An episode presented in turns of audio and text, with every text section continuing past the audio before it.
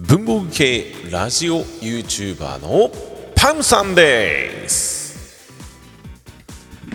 はい、どうも皆さんこんばんは、こんにちは、おはようございます。タムさんでございます。このポッドキャストはですね、私タムさんがやっているポッドキャストということで、前半はね文房具の話と、後半は音楽の話をしてきたわけですけれども、今日はですね12月31日ということで、2023年もあと残りわずか3時間ちょっとということになりましたので、せっかくなんでね、今年の振り返りなんかっていうのをね、やっていきたいと思います。なんで今日はね、文房具と音楽の話はなしかなっていう感じですね。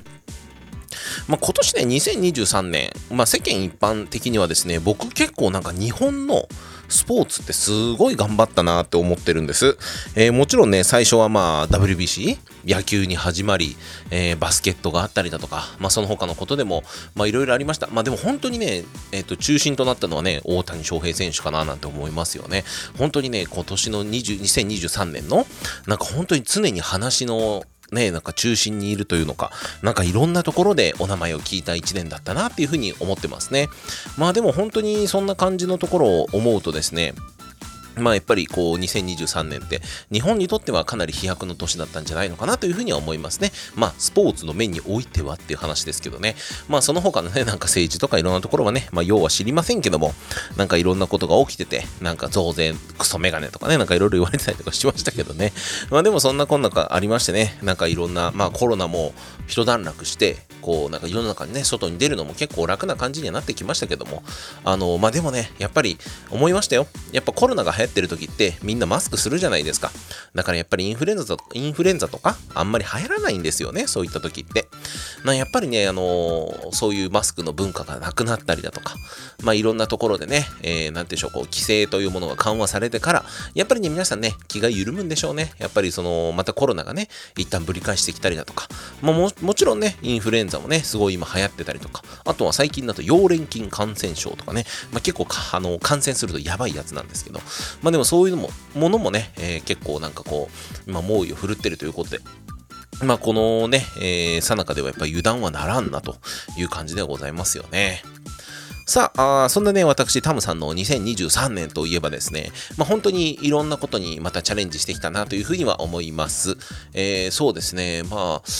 いろやって大きかったのはやっぱりラジオが2年目になったっていうところはちょっと自分でもよく頑張ってきたのかななんて思いますね。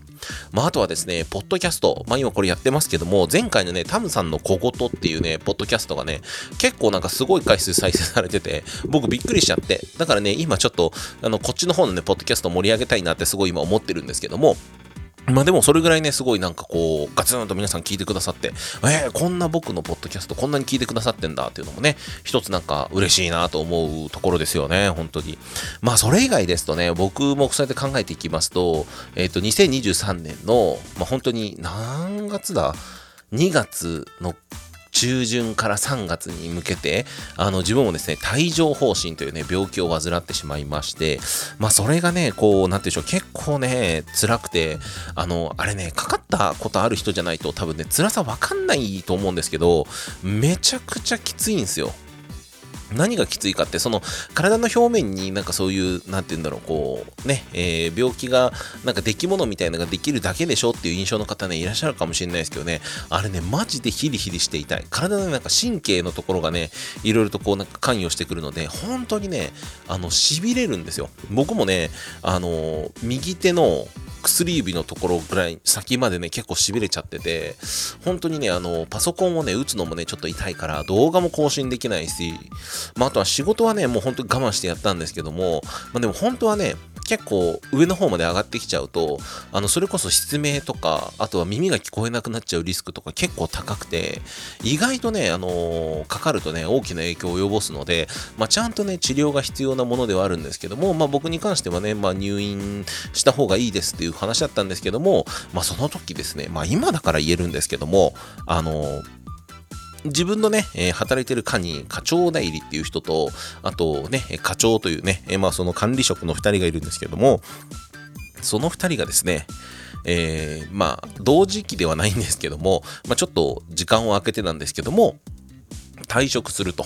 いったような事態が起きまして、でそのね退職をするとね何が起きるかっていうとね、残された僕たちがねそれでもなお仕事は続けていかないといけないので、ね、かといってすぐ人が補充できるかといったらね補充はできないので、まあねやっていかないといけないというようなね状況に陥りまして、まあ本当にねなんて言えばいいんでしょうね、まあそれでも自分も結構もう今の課に来て長いものですから、まあ、それこそねやっぱ上の人の仕事をやらないといけないわけですよ。まあそういう風になってくるとですね、うわきついなって思うことも結構あって、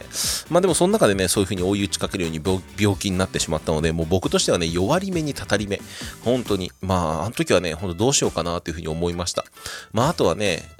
もうねそれになって以降はもう自分がね病気するぐらいに仕事するんだったらもう仕事せんっていうかね、自分の中でセーブをするようになったので、まあそこはね一つ自分の中では新しいこう発見というのか学びだったなというふうに思いますね。まあ、ただね気になるのはその帯状疱疹、結構大人になってから発症する、まあ子供の頃発症する人もいるんですけども、大人になってから発症するとなんか将来ねそういうがんとかそういう病気にかかるね確率がなんか2倍ぐらいに上がるとかね、わけわかんないこと聞いたので、まあ確かにね全体的に体の免疫が落ちてる人ってそうなりがちらしいんです。だからねちょっとね自分も気をつけていきたいななんて思いますね。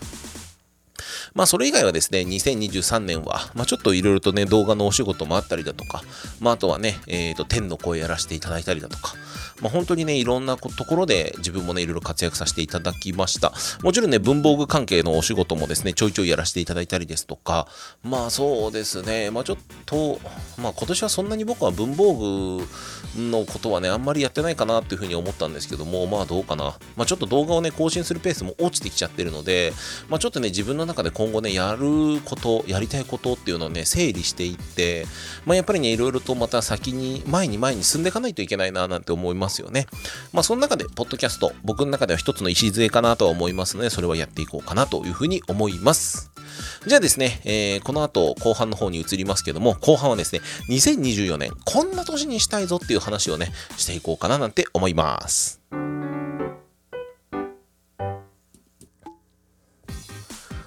はい、ということで、後半部分は2024年こんな年にしたいなーっていうようなお話をしていこうと思います。はい、ということで、まあ、2024年ですね、まあ、現時点で、私にこう今入っているなんかお仕事みたいなね、ものをお話ししていくと、まずは、1月の15日、16日で岡崎文具博というねものがございまして、その文具博の、まあ、一応宣伝担当ということで、そこのとこのお仕事を任せていただいております。っていうところが一番かなというふうな感じですね、まず。まああとは2024年ですけども、まあ一つですね、まあ私が今こう精力的に取り組んでいる準硬式野球部ですね、大学の準硬式野球部の監督としてまあ一つねいい成績を残したいなというふうに思っております。まあ実は言うと2023年のその大会の時はですね、実は言うとコロナが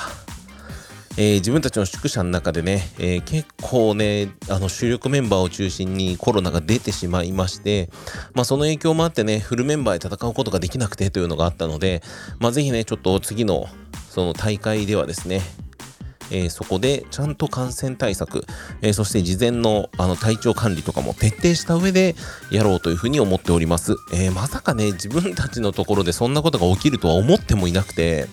めちゃくちゃ悔しくてですね、まあ、本当他の大学とかはですねそういうコロナとかは出てなかったんですけども、僕たちの、学校は出てしまって、でまあ本当にね直前まで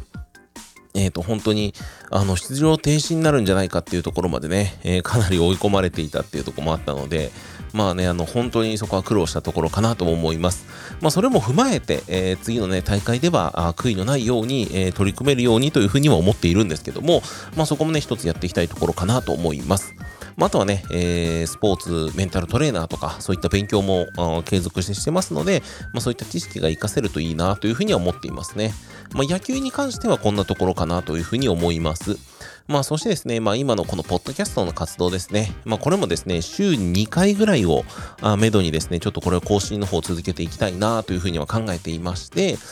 これもね、しっかりとこう、数を重ねていって、よりね、私タムさんのことを皆さんに知っていただければななんていうふうに思っております。なので、ポッドキャストはですね、僕が昔やっていた声で記録するブログ、声ログっていうのをね、昔やってたんですけども、それのね、こう派生系ということで、ブログも書きますけども、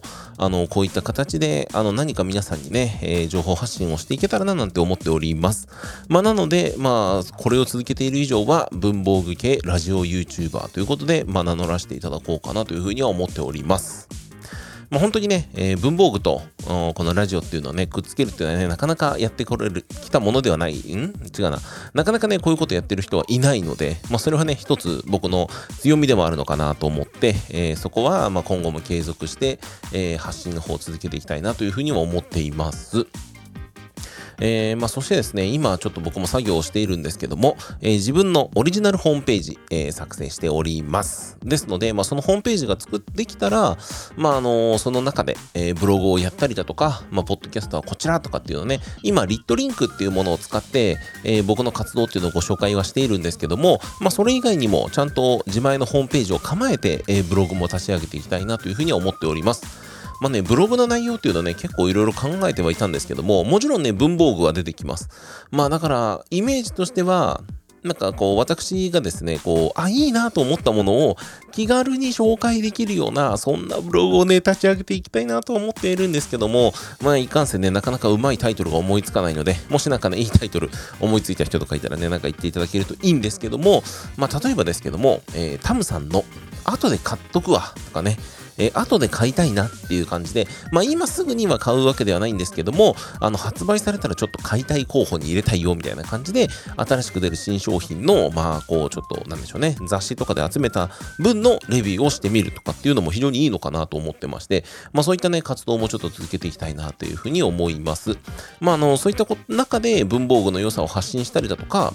いわゆるね、本以外は文房具だと僕は思っているので、実際に買ってこういうところが良かったよとかね、そういったお話もできるといいと思いますし、なんかね、ほんとどんなものでも、僕結構物にはこだわりがあるので、そのこだわりのお話をしていけたらいいななんていうふうには思っております。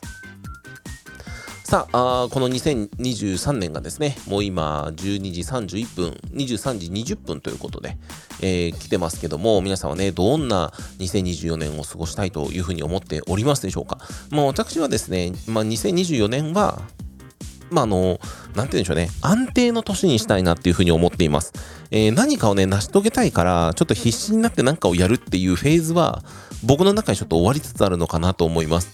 今は本当に手当たり次第いろんなことにこう手を出して、やってみてっていうことをね、本当にやってみたんですけども、自分の中でも、いや、もうちょっとこれはっていうのもあったりとかするので、そういったところで本来自分がどういうことを世の中に発信していきたいのかっていうのも、もう一度ね、見直す必要があるなっていうふうにね、僕は思っています。それをね、こうしっかりやっていかないと、ちょっとね、自分自身ね、なんかこう、なんでしょうね、自分でもね、何者か分かんなくなってくるんですよ、本当にそれこそ。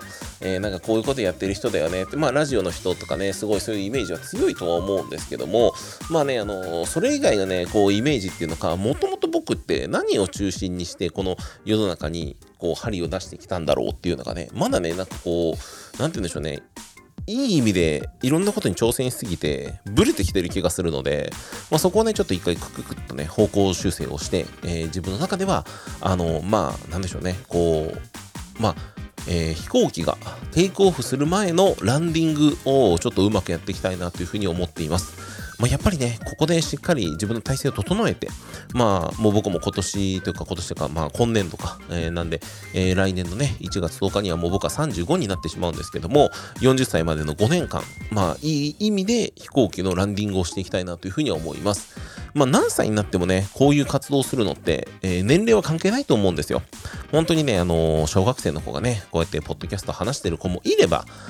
僕みたいにね、もう30何歳になってもペラペラペラペラ話してる子もいるしっていうのはあるので、まあ、そういった意味では、僕の中では飛躍の年ではなくて、安定の年というふうに位置づけてやっていけたらな、なんていうふうに思っています。またですね、2023年は、子供も生まれましたし、まあ、そういった部分では自分の心はね、常に癒してもらったりだとか、まあでも本当にわからないことだらけで、いろいろ奮闘はしているところであります。まあ、本当にね、これをね、録音する、ついね、今、何分だ、7分ぐらいから始めて、なんで、もう本当にね、つい6分、5分前はですね、かなりね、ちょっと、娘ちゃんがですね、こう、ぐずってしまってですね、それをね、こう、どうしたら、泣き止むのかなとか、ね、何が原因かなとかね、そういうのを考えながらいろいろやってみて、やっと寝ついてくれたっていうところがあるので、まあそういったこともね、自分の中では、まあ、安定してやっていて、まあ、安定した子育て、安定した文房具の活動、安定した様々な発信ということをやれたらなというふうには思っています。まあ、いかんせん僕もですね、本業がありつつ、その傍らやっているということですから、なかなかね、難しい部分もあるとは思いますが、僕のことを応援してくださる方にはもう最大限の感謝と、そしてサービスをお届けできればななんて思っていますので、ぜひともまた今後ともよろしくお願いできればなと思います。それではですね、そろそろいいお時間になってきましたね。もう2023年も残すところ40分ないぐらいになってきましたけども、ぜひですね、皆様にとって良い、